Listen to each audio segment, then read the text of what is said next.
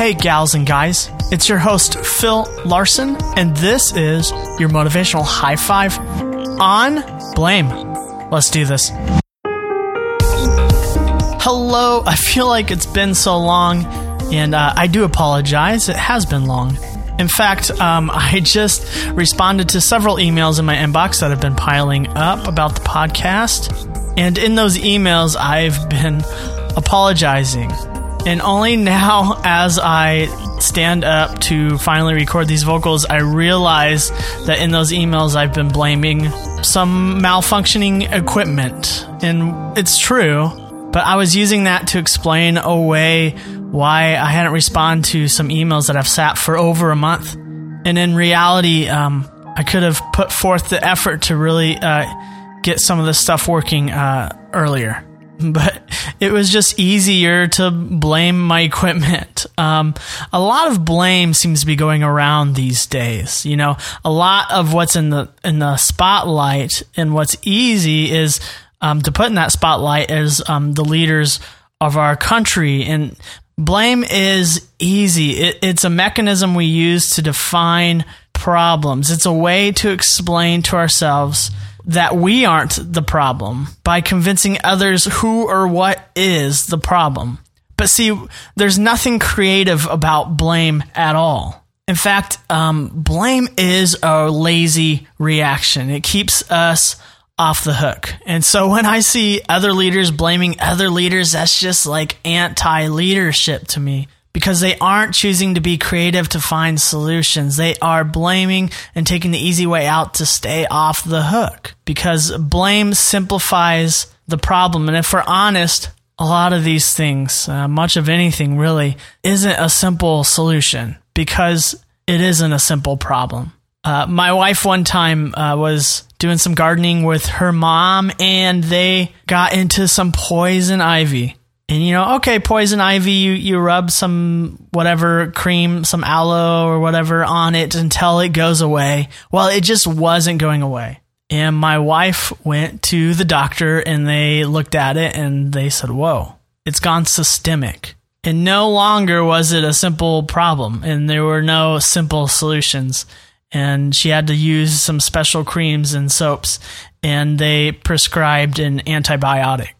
And see, that's the thing about blaming systems. That's just it. They're systemic. There are many moving parts in systems, whether it's government all the way down to your own personal growth, where you go, how am I a system? Well, you're a part of a greater family system. And in families, we have many experiences, good and bad, growing up that make up who we are.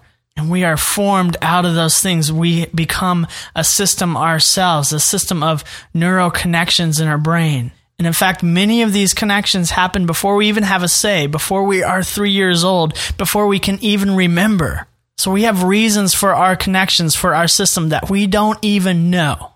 My son, who's three months old, is not going to remember this time together, but I and my wife are putting so much love into it because we know that we are forming his brain, his systems, his, the way he accepts and gives love. So much of it is determined right now. You know, and if we go back to our own personal growth, our own personal healing, naming a person or event is a good start to get health. But to stay there invokes blame and it becomes a simplified solution that keeps us off the hook. Moving forward towards health requires us to be creative in our recovery, in the company of loving individuals who supply positive affirmation.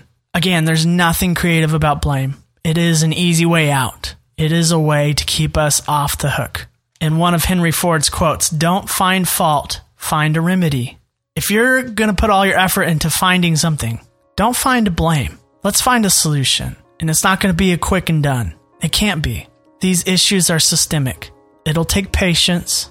It'll take a community effort. Social issues, political issues, our own personal issues. It takes time. It takes work. It takes a community of others to come around with a common goal that is centered on love.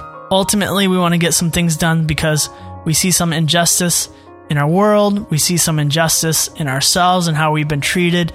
We want what's good for us. You can't go there alone. You can't. Because you just want to then blame people. I get it. Me too. invite others in and invite in positive voices. And that's what we do. That's what we do each episode.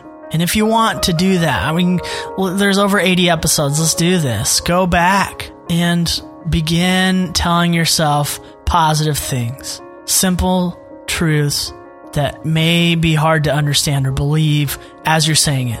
But over time, as research tells us, as science tells us, we can begin to affect that inner system of our brain. It's a system that can be changed. It's a system that requires our patience, but us loving ourselves into a new way of being. And so we take it on ourselves. We we don't find fault, we find a remedy.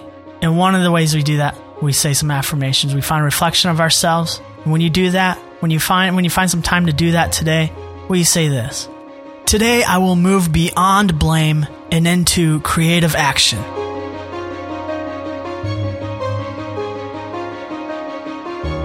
I think there's a way to move into quote unquote creative action going, look, look at me, I'm acting, I'm acting, join, or or you're wrong.